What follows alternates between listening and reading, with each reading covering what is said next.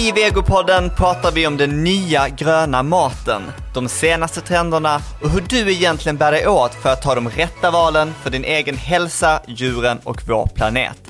Det var helt enkelt mat och livsstil med ett helhetstänk. Jag träffar dietisten Sara Ask, författare till flera vegetariska kokböcker och nu senast boken Bli vän med sockret. Vi pratar sanningar och myter om socker, hur farligt är det egentligen och varför älskar vi det så himla mycket? Och där har det gjorts mycket intressant forskning som visar till exempel att om man känner skuld och skam när man äter någonting, då smakar det godare. Visst är det jäkligt? Att då, och det är ju sånt som, som marknadsförare känner till. Vi pratar socker och cancer, vi pratar socker och diabetes, vi pratar om att hitta balans och hur man egentligen ska tänka kring socker och barn. Jag tror väldigt mycket på att det är viktigare att vi lär barnen ett sunt förhållningssätt till socker och andra, annat som är sött och gott, än att vi försöker sanera hemmet från det här. Bara för att det finns ändå en risk att vi ökar deras redan starka medfödda dragningskraft till de här grejerna. Jag heter Mattias Kristiansson, chefredaktör på tidningen Vego. Glöm inte att prenumerera på Vegopodden så att du inte missar nästa avsnitt. Nu kör vi! Välkommen till Vegopodden Sara Ask. Tusen tack! Äntligen fick vi till det. Ja, jätteroligt att vara här. Men det var ett tag sedan, du har, du har gästat på den tidigare. Ja, men eh, är det tre år sedan? Det är inte Ja. klokt. Det känns som ett år sedan. Men lite så. Du har ju skrivit en jättebra bok tycker jag då, Bli vän med sockret. Roligt att du gillar den. Ja, kan inte du bara berätta lite om, den?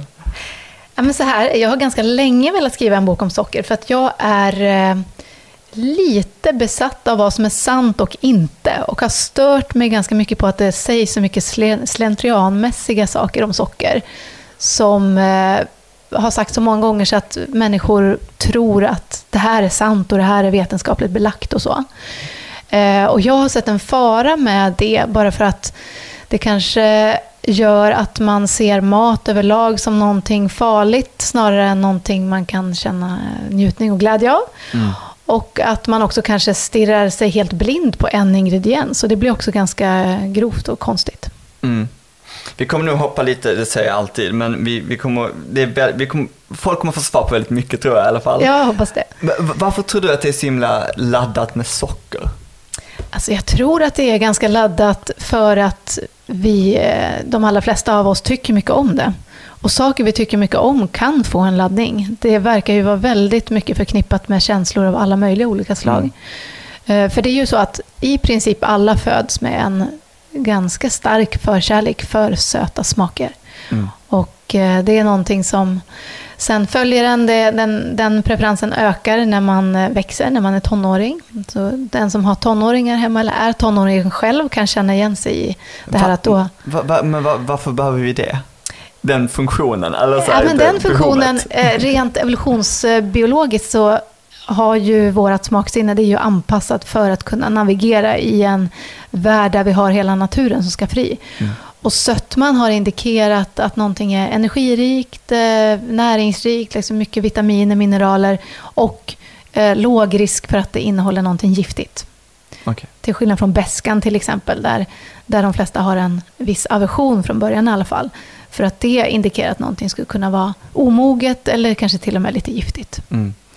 Eh, och då är det så att i takt med att man växer som barn, eh, då behöver kroppen mer energi.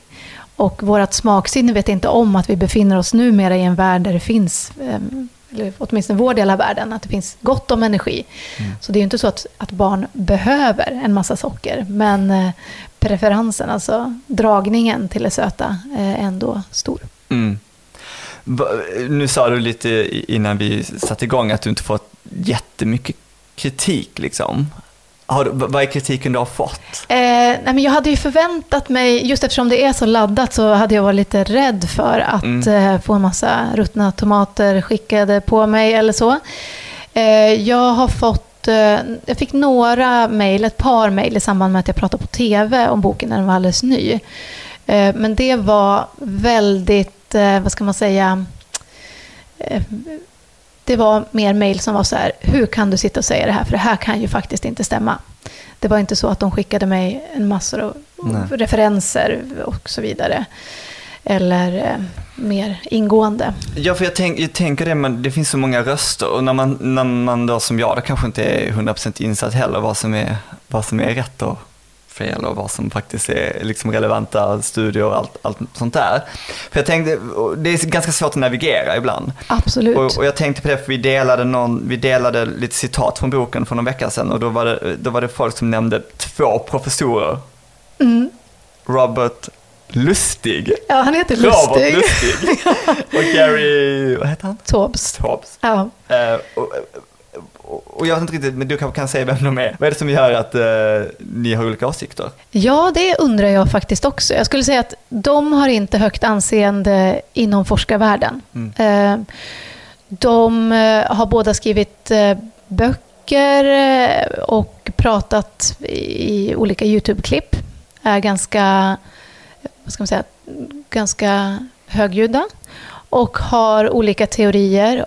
Och jag skulle säga att när jag läser det de skriver så är det ofta ganska tydligt att de plockar vissa delar ur studierapporter som de tycker kanske passar deras eh, agenda. Men eh, gör det, anser jag, på ett oärligt sätt.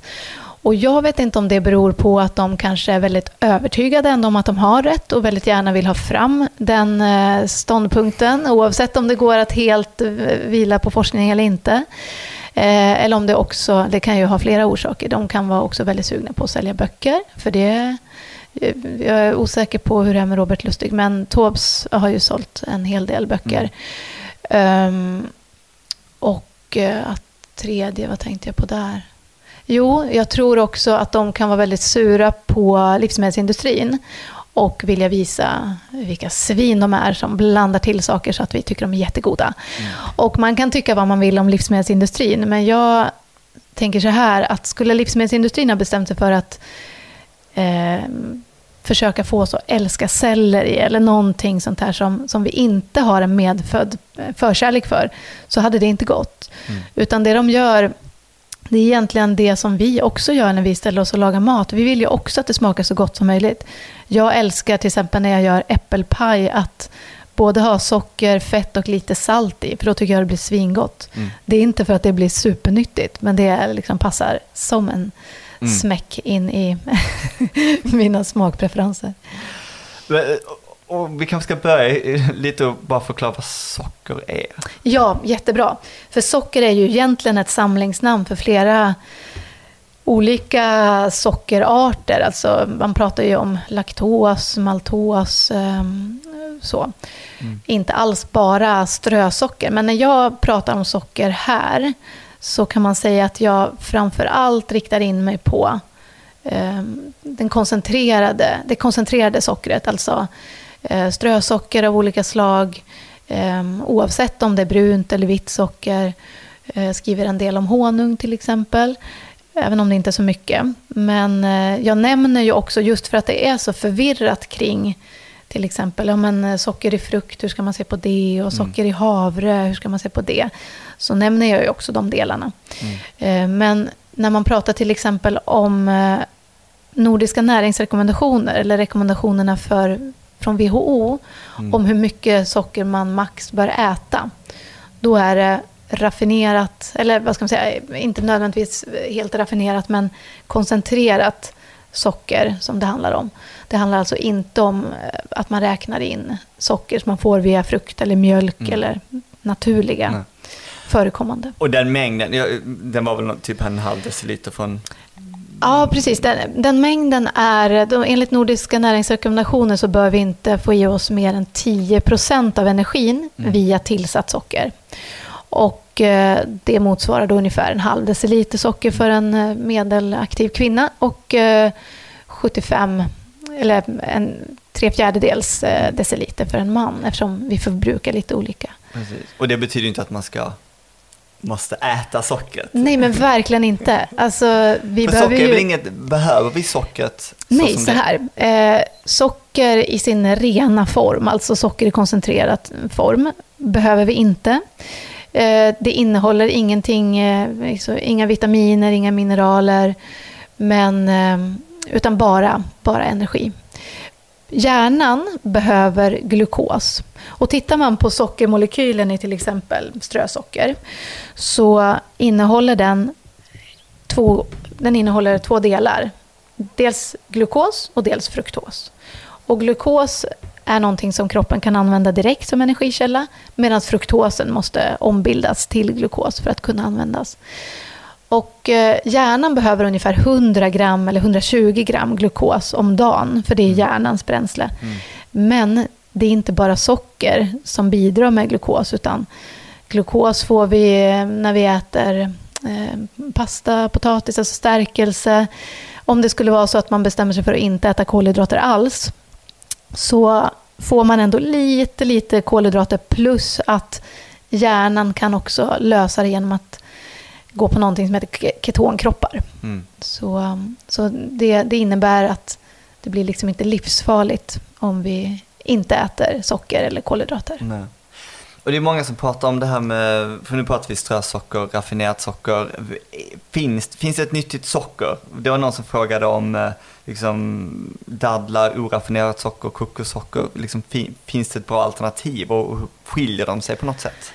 Eh, men Ja, de skiljer sig lite. Det beror på vilka vi jämför. Men om, om vi börjar med det som jag kan få ganska mycket frågor på. Eh, eh, vitt socker jämfört med brunt socker. Mm. Då är den största skillnaden där att eh, det vita sockret kommer oftast från sockerbeta som har odlats någonstans här i Sverige. Socker är ett av få livsmedel som vi är självförsörjande på. Så det är ju ofta ganska närodlat. Medan det bruna sockret oftast kommer från betsocker, alltså från sockerbetor. Ups, en liten rättelse här. Sara Ask pratar här om rörsocker, alltså socker från sockerrör.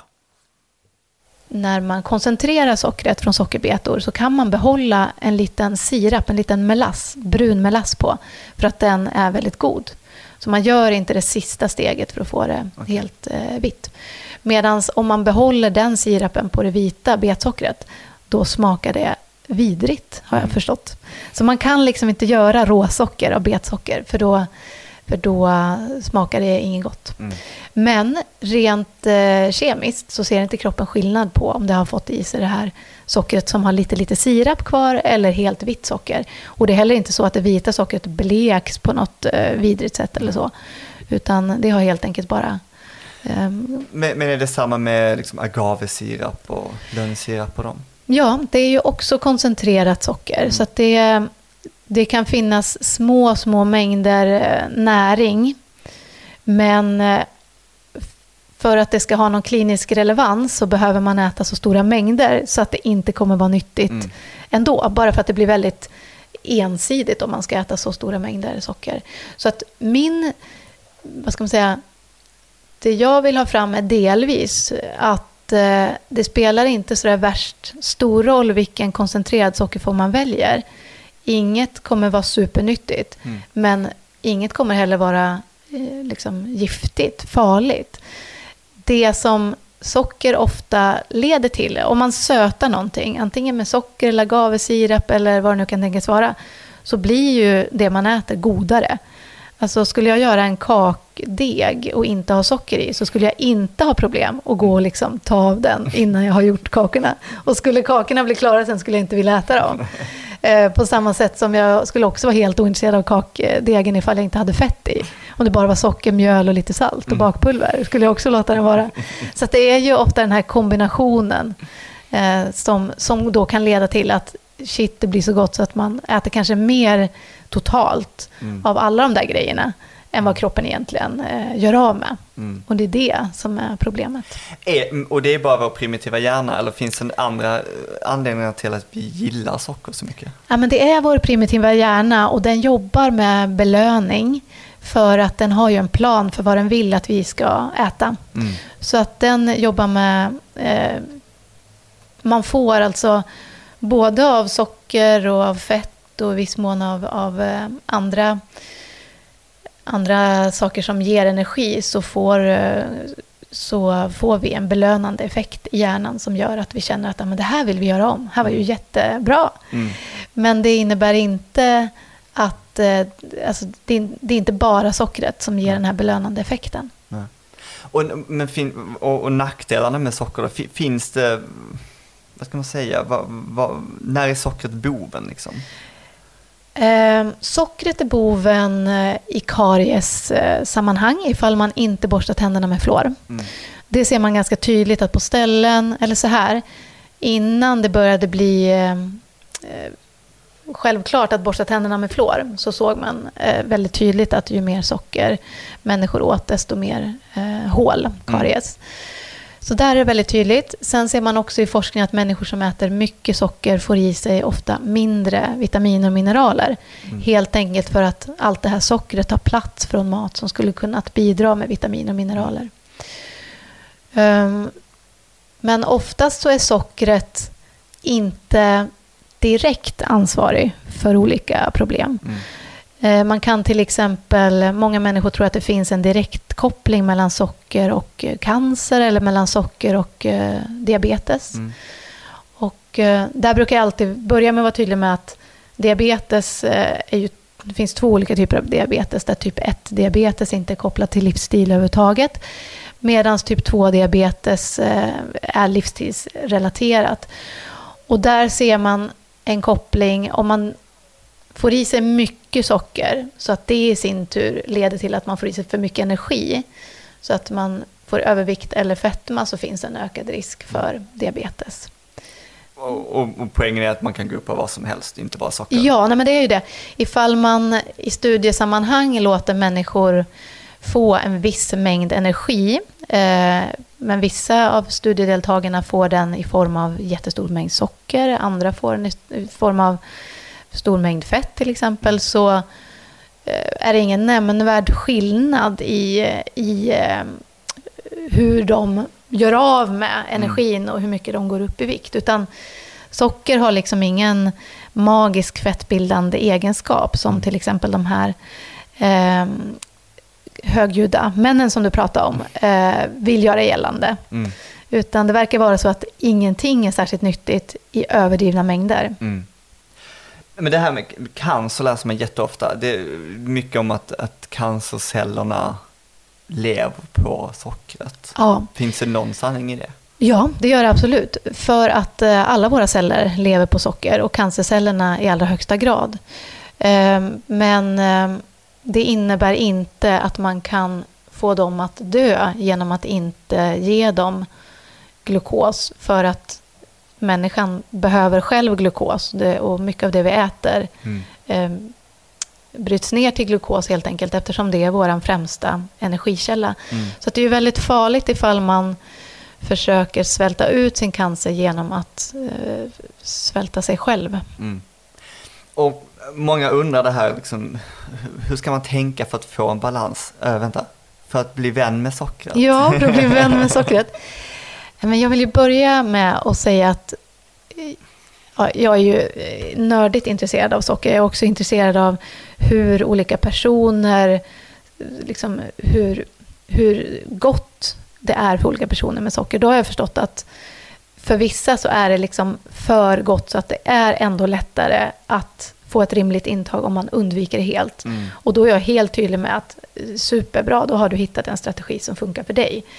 Men den här boken kanske framför allt vänder sig till alla som kanske tänker att de äter dåligt för att de eh, inte utesluter socker. Och då vill jag visa på att det faktiskt eh, inte finns några skäl att göra mm. några stora drastiska genomgångar om man tycker att saker och ting funkar. Mm. Och eh, hur man blir vän med det då är min...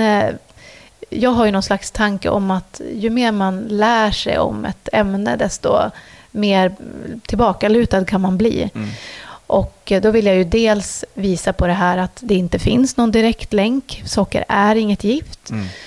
Um, och sen också visa att det verkar finnas en hel del som talar för att när vi ser på någonting som förbjudet mm. så ökar vårt intresse. Alltså förbjuden frukt smakar bäst. Mm. Uh, och det är faktiskt lika intresserad som jag är av den näringsmässiga maten. Mm. lika intresserad av, av um, psykologiska faktorer kring mat. Mm. Och där har det gjorts mycket intressant forskning som visar till exempel att om man känner skuld och skam när man äter någonting, då smakar det godare. Visst är det jäkligt? Att då, och det är ju sånt som, som marknadsförare känner till. Så att mm. jag fotar ibland. Eh, nu senast häromdagen eh, något godis som kallades för de fem synderna. Mm. Eller eh, när jag köper lördagsgodis med mina barn så sa de bara, vad, vad är det står och fotar? Bara, Nej, jag står och fotar. Då stod det också någonting eh, som var syndigt gott. Ja. Att de vill ju anspela på det, de som säljer de där grejerna. Mm. Um, och det finns också en... Um, det finns också studier som visar att när vi äter någonting som vi tror är ohälsosamt, när studiedeltagare har fått veta att det här, nu ska du få smaka det här och det är väldigt onyttigt, du ska ranka det på hur, mm. hur gott det är och så. Om de sen eh, några veckor senare får samma sak och får veta att ja, det här är väldigt fiberrikt och bra, mm. då tycker de att det är, smakar tråkigare, mm. de vill inte ha det igen. Får de frågan hur mycket de skulle kunna tänkas betala för det så är det ganska mm. typ inget, inte vattenvärt. Så, så jag tror på en, en mer tillbakalutad eh, syn på ingredienserna i mat. Men betyder det, jag bara tänker att många kanske undrar så här, men hur, hur gör man i vardagen? Är det de här, är det de, de här klassiska fällorna? Att kanske inte äta glass varje dag eller dricka läsk eller liksom hur, hur, eh, hur ska man tänka? Jo, men det är så jag... svårt att veta vad socker är också, om det inte är så här jättedirekt. Alltså, förlåt, nu blir det en jättelång fråga, men eh, det var också folk frågade om socker i, i ingredienslistan till mm. exempel? Är, är det sånt man ska hålla koll på? Liksom, eller är det... ja, men jag, I boken så har jag ett kapitel som, som går igenom så var socker finns i mat. Mm. Också för att man ska få någon, något hum om vad innebär den här halva decilitern till exempel. Och, men då är jag också där tydlig med att i rekommendationerna så är det inte så att man vet att något superhemskt händer om man får i sig mer än en halv deciliter. Mm. Och det är också så att vissa dagar får man i sig mer, andra mindre. Eh, utan det är just för att, att eh, man inte ska riskera att få i sig för näringsfattig mat. Mm. Men eh, jag skulle säga att de, de, de här dolda sockerfällorna som man ofta pratar om, de är inte lika viktiga som de uppenbara sockerkällorna. Alltså som du säger, att, eh, att undvika att dricka sockersötad läsk varje dag till exempel, mm. det verkar vara jättebra vana. Mm. Eh, att, ja, men, att, att inte äta godis, glass, kakor, maränger dagligen. Mm. För där finns det helt enkelt mycket socker. Medan, eh, ja, men, tar man till exempel ketchup eller någon eh, god sås man använder i matlagning mm. eller buljongtärning eller, eller socker i, som ingrediens i, i jordnötssmör till exempel. Då är det så små mängder så att så länge man inte har tänkt sig att äta kilovis mm. av den här ketchupen till exempel, då blir det ändå inga stora mängder. Um, jag kan till exempel skratta lite åt, nu är det här vegopodden, men jag tänker, eh, ofta kan ju till exempel skinka nämnas som en så här, visste du att det finns socker i mm. skinka? Mm. Mm. En skiva innehåller 0,05 gram socker. Mm. Så att det, jag, jag är rädd att sådana där löp och sådana genomgångar gör att människor ser liksom socker, eller ser mat som, som faror mm. som lurar överallt. Mm. Och eh, jag anser ju inte, jag har absolut ingen aning om hur mycket socker jag får i mig eh, vanliga dagar. Alltså aldrig, om jag inte bestämmer mig för att sitta och liksom mm. räkna. Eh, jag läser inga ingrediensförteckningar annat än när jag skriver böcker eller behöver räkna något själv. Utan fokuserar man på att äta sig mätt på mat, eh, och, och man dricker inte sockersötade drycker, mm. då har man kommit jättelångt. Och då ryms det definitivt att man äter godis eller fikabröd eller socker i annan form. Jag, till exempel, jag har ju gärna lite socker i tomatsoppan när jag lagar mm. mat och så. Jag tänker inte då att nej. den blev giftig. Ja, nej, verkligen. Det var, på tal om tillsatser i, i eh, produkter, det var någon som frågade om ja, men till exempel havredryck så står det naturligt förekommande sockerarter. Ja, men exakt. Och det är precis som att det finns eh, sockerarter i, frukt och i ja. mjölk så finns det det i havre naturligt också. Mm. Och det är inte konstigare än att det är disackarider som klipps itu och blir glukos och används som eh, energikälla i kroppen. Så det är inga konstigheter Nej. överhuvudtaget. Och du sa någonting om det här med liksom suget man känner, är, mm. är, det olika? Är det liksom genetiskt hur, hur sugen man är på socker? Ja, men alltså det, det verkar till exempel vara så att eh, vi, alltså en, en del människor, om de är mätta och belåtna, så är de just mätta och belåtna. De kommer inte vara sugen om det står en, en godisskål framme sen. Mm. Eh, Medan för andra människor så lockar den här maten, eller godiset, mycket, mycket tydligare oavsett om de är mätta eller inte. Och det, det verkar ha genetiska förklaringar, att det är på det sättet. Men saken är att det gäller inte bara söta produkter, utan det gäller också... Eh, alltså om man frågar människor, det gjordes en studie där man frågade 1500 deltagare tror jag, vilken typ av mat de hade svårast att, eller vilken typ av ätbara saker som de hade svårast att motstå.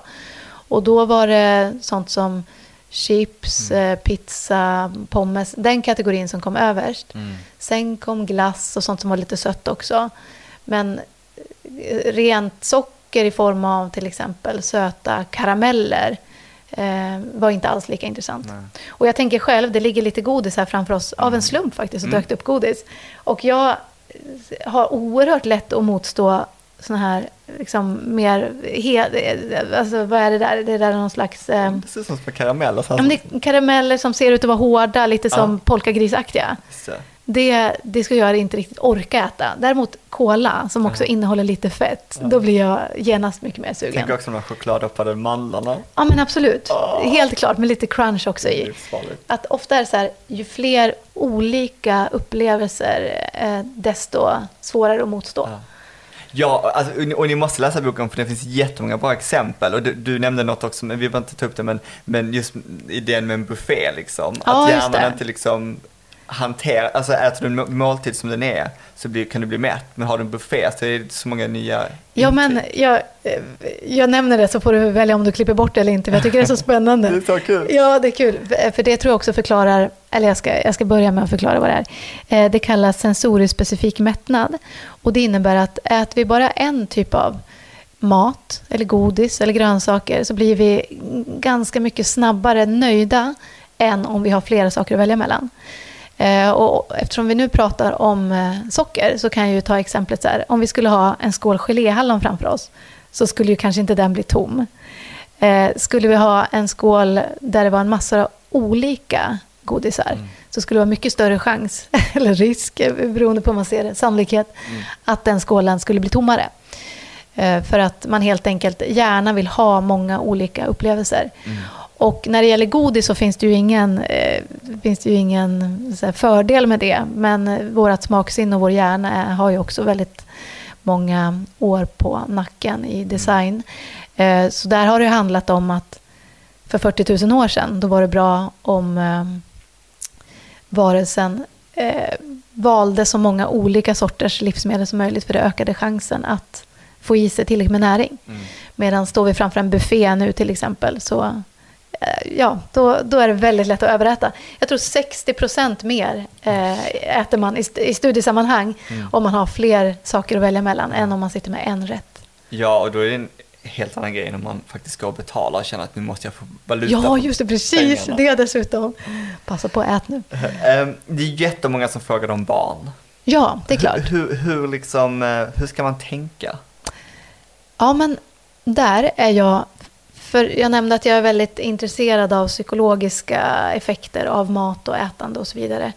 Och eh, jag tycker att det är eh, viktigt att veta att det verkar inte som att man kan så att säga vaccinera barn för ett intresse för söt och sötsaker genom att utesluta det.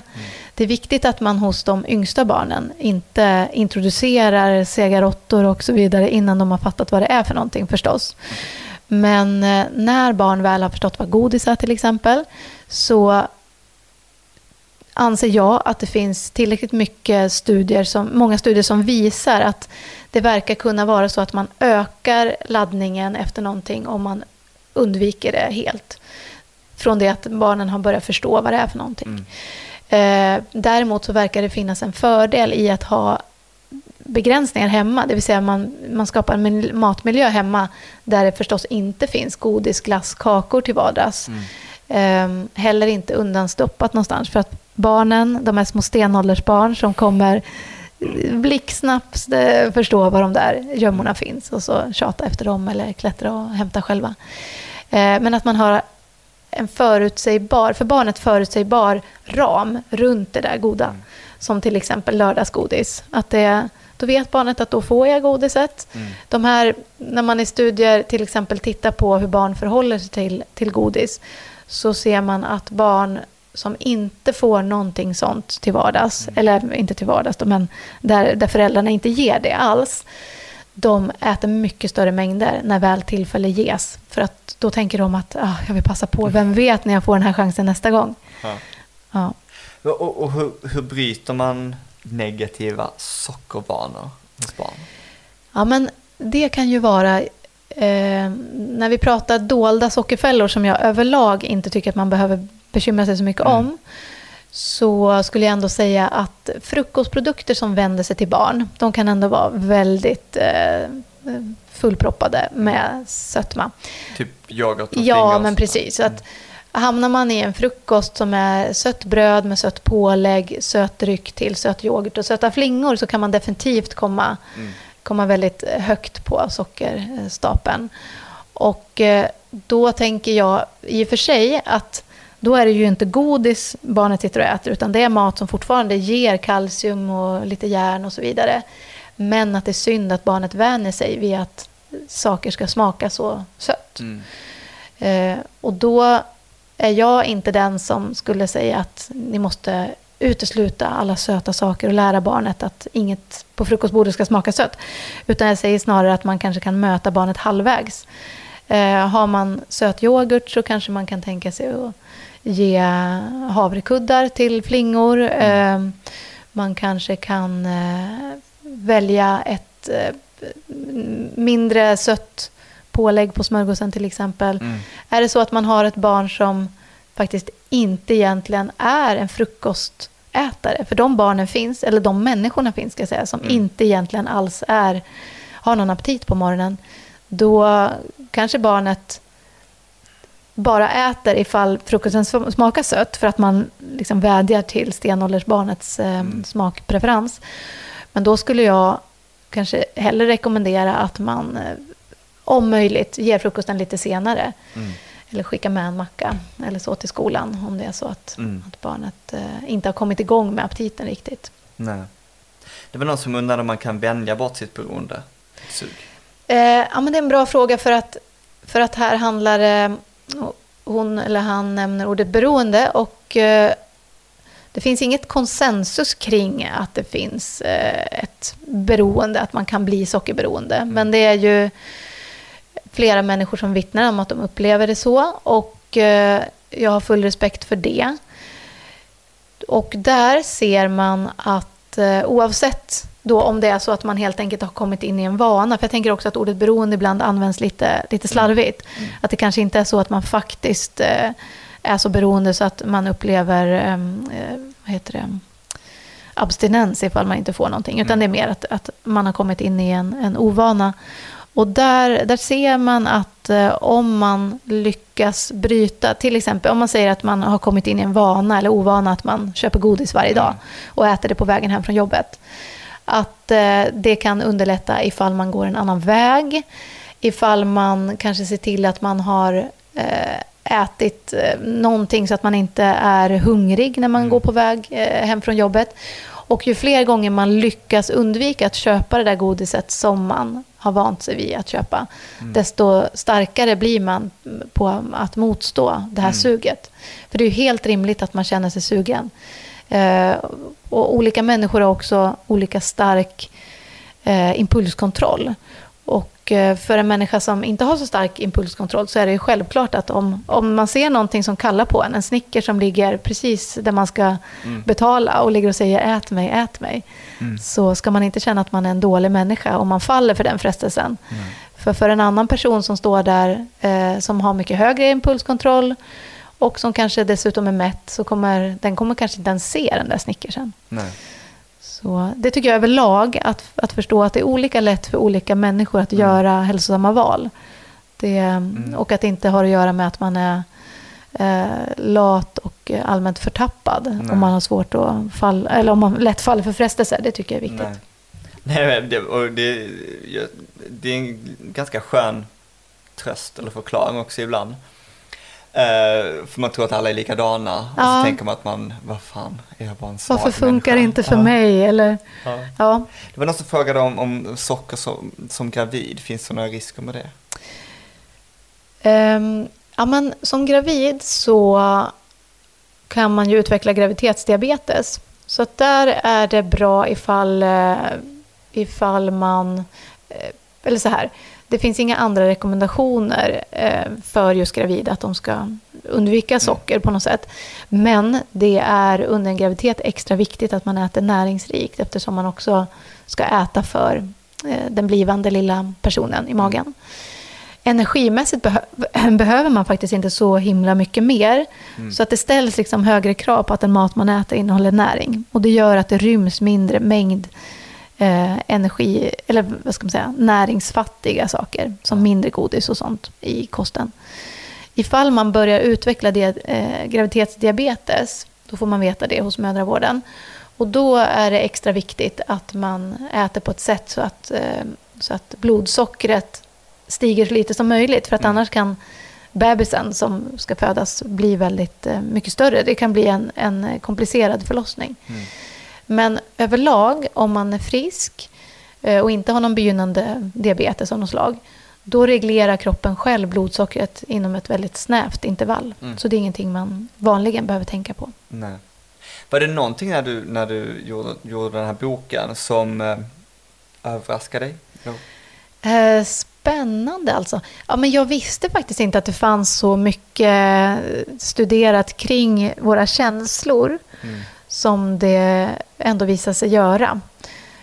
Men det var också för att jag har sökt, jag är ju vanast att söka forskningsartiklar via, via medicinska databaser och Mm. för att hitta de där studierna så var jag faktiskt tvungen att snegla lite mot just marknadsföring Mm. eftersom eh, jag tänker att vi som jobbar med mat och hälsa, vi kanske tror mer så här att människor om de får veta vad som är bra och inte bra så kommer de äta på det sättet. Medan de som håller på med marknadsföring, de vet att nej men, Mm. så rationell är inte människan. Och jag är väldigt nyfiken på hur vi, Mm. våra bevekelsegrunder för olika beslut. Bland annat för att jag själv verkligen inte är så att jag alltid gör det som är nyttigast. Eh, Alltså, det gäller allt från tandtråd till ja, vad det nu kan tänkas vara. Mm. Var, var det, mm, är det någon, någon myt som du är extra trött på att höra eller något missförstånd du är extra trött på att höra? Ja, men det är det. Det ena är att socker ger cancer. Mm. För det finns ingen studie som entydigt visar det på något sätt. Och det jag ser som en risk där, det är att människor som har fått cancer går och känner sig skyldiga för att inte de har ätit sockerfritt. Och det tycker jag är hemskt. Mm. Bland annat då för att, som jag eh, nog kanske har sagt många gånger, är att eh, det finns... Alltså att bedöma ett livsmedel utifrån sockerinnehåll eh, blir väldigt trubbigt mått. Mm. Alltså det finns mat som innehåller lite socker men som också innehåller jättemycket andra bra grejer. Vilket gör att det blir ett bra livsmedel. Och då kanske det lilla sockertillskottet gör att det blir extra gott och då vill man äta det. Och sen finns det sockerfria saker som inte alls är särskilt nyttiga. Till exempel ja, men, friterade kycklingvingar är inte särskilt söta. Men det kommer inte vara någonting som är så superhälsosamt. Ehm, och den andra myten som är väldigt, väldigt vanlig men som jag inte ens orkar bemöta längre, det är att barn blir hyperaktiva av socker. Just ja. Ja, det, det, den är väldigt svår, svår att... eh, Och det stämmer inte alls. Nej, man har gjort många studier faktiskt. Nu är det ganska länge sedan man, man gjorde de sista studierna. Helt enkelt för att man kan inte göra hur många studier som helst på någonting som man inte ser effekt av. Eh, Efter ett tag så anser man så här att Nej, men nu vet vi att det är faktiskt inte så här. Eh, Och då har man sett att eh, framför allt att det är när föräldrar tror att deras barn har fått socker fast den luriga forskare inte har gett dem socker. Då upplever de också barnen som mer speedade. Och barn själv som har fått veta att de blir speedade av socker och tror att de får socker beter sig på ett annat sätt. Och att föräldrarna tar i barnen på ett annat sätt, pratar på, på ett annat sätt till dem. Mm. Eh, och forskarna till de här studierna sammanfatta det hela som att nej, men det verkar vara förväntningar hos både föräldrar och barn. Mm. Och möjligen då kanske sammanhanget när barnen får de här söta sakerna som Mm. Barnkalas till exempel. Eller är det lördag och lördagsgodis. Man blir så sprallig så, så man inte vet var man ska ta vägen. Ehm, nej. Hur, hur är är andra föräldrarna när du kommer till ett barnkalas? Eh, Hur, hur andra föräldrar... ja. De måste bli så stressade. Eh, alltså, jag tror att de flesta vet vid det här laget att jag tycker att det är viktigt med matglädje och Mm. godisglädje också för den delen. Mm. Och att jag har en väldigt eh, avslappnad eh, attityd kring saker och ting. Mm. Men, eh, men jag vet för länge sedan, till exempel Lisa som jag har gjort kokböcker tillsammans med, när hon träffade mig första gången och jag skulle ställa in någonting i hennes kylskåp så var det så att hon bara, åh nej, åh nej, nu kommer hon kolla och se vad jag har där och, och nu kommer jag få skämmas. Eh, vilket jag, jag naturligtvis, eh, jag menar, det var ju ett helt vanligt kylskåp. Ja. Ehm, Så att jag vet ju med mig att, att människor kan tänka saker när man jobbar med det Ja. här. Men, men jag, jag, när det gäller barn så vill jag bara säga det här att jag tror väldigt mycket på att det är viktigare att vi lär barnen ett sunt förhållningssätt till socker och andra, annat som är sött och gott än att vi försöker sanera hemmet från det här. Bara för att eh, det finns ändå en risk att vi ökar deras redan starka medfödda dragningskraft till de här grejerna. Mm. Eh, Och att vi ju inte vill, varken vi själva eller att vi vill att våra barn ska gå och tänka fixerat på någonting. Mm. För det är ju så att om man bestämmer sig för att sluta med någonting så känner i alla fall vissa igen sig i att det är kanske det enda man tänker på då. Mhm. Eh, åtminstone ett bra tag. Och för vissa så kanske det avtar och sen blir det jättebra om man slipper tänka på det överhuvudtaget. Men det finns också eh, ett känt eh, fenomen som man kallar för last supper syndrome som innebär att om man tror, eller om man går och tänker att på måndag då ska jag sluta äta fikabröd, Mm. då kan det hända att man att kroppen liksom, eller att hjärnan tänker att den står inför en bristsituation. Så att nu, nu jäklar är det bäst att jag äter fikabröd här innan det blir måndag. Och sen kanske man klarar det här några dagar. Och sen faller man dit och så känner man kanske sig lite dålig. Och så kanske man tröstar sig lite med att äta lite extra. Och sen så har man liksom, det, man hamnat i en ond cirkel. Mm. Och jag tror mer på att tillåta sig själv Mm. saker för att hitta någon slags balans. Ja. ja, folk verkar ha svårt med balansen. Det är antingen är det, ja, socker var ju inte farligt, nu kan jag Mm. äta hur mycket som helst, Mm. eller så är det ingenting alls. Men, men eh, jag tycker att det kan vara ganska skönt också att känna att, man, att det är okej att vara i mitten. Jag tror folk är så rädda för att vara i mitten. Ja, men det kanske är tråkigt att vara i mitten. Man vill vara på en eller annan kant. För jag upplever Det är också ju att det lätt att ta beslut i alla fall. lättare att ta beslut, precis.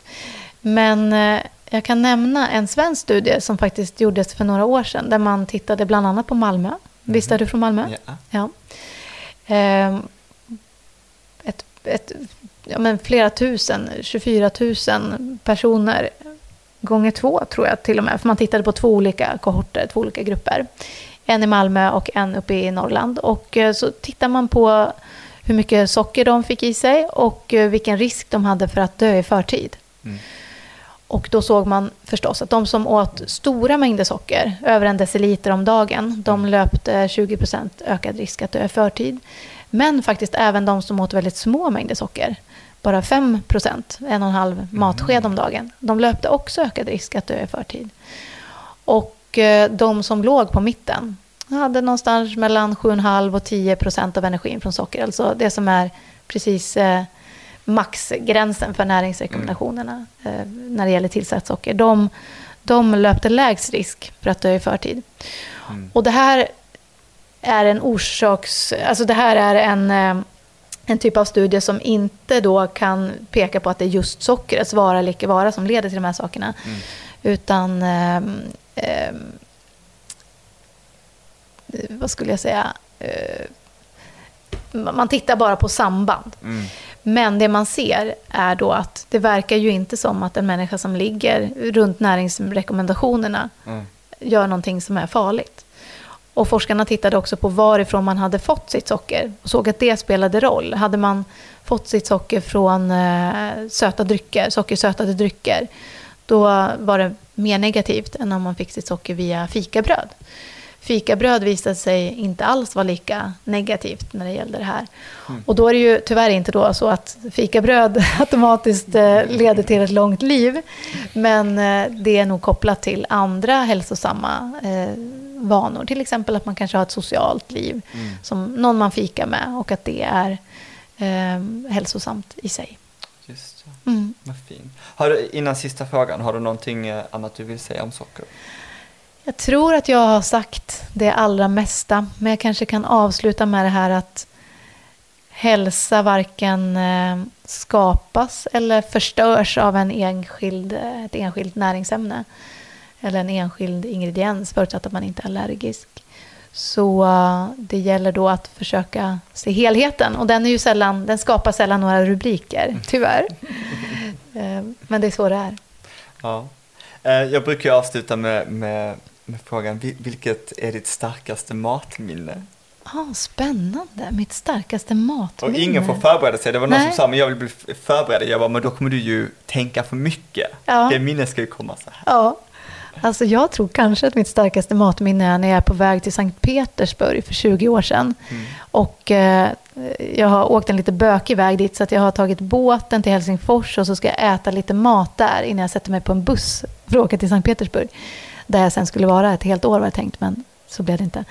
Eh, men då beställde jag en, eh, trodde jag, god, eh, en god, vad heter det, god asiatisk rätt. Ja. Men det var koriander i och det var första gången jag åt koriander. Och jag fick en så chock. Jag trodde verkligen att det var så diskmedel, såpa, tvål, parfym. Ja. Jag kunde knappt äta. Men på de här 20 åren så har ju jag ätit koriander tillräckligt många gånger för att känna så att det är jättegott. Senast igår satt jag åt palak panir med så mycket koriander så att jag tänkte att ja, vad som kan hända på 20 år. Så det var kanske ett, eh, inte allt genom positivt matminne, men en så här, wow, kan mat smaka så här? Mm. Vad jobbigt, det här måste jag ändra på. Och koriander är ju också en sån där grej som, eh, där generna, eh, där det beror på generna hur man upplever smaken av det. Cool. Precis som med socker också. Mm. Mm. Gud, spännande. Så då går alla och köper Bli vän med sockret av Sara Ask. Det är, en, det är en jättebra bok. Jag har lånat ut den till väldigt många vänner och eh, faktiskt gett i present också. Vad roligt. Ja, det är en så kul bok. Ja, men det gläder mig jättemycket. Mm. Och eh, ja, men tack för att du gästade Vegopodden. Tack för att jag fick komma hit. Vegopodden finns där poddar finns. Lyssna gärna på våra andra inspirerande, tänkvärda, roliga och intressanta avsnitt om grön mat och livsstil. Ha det bra!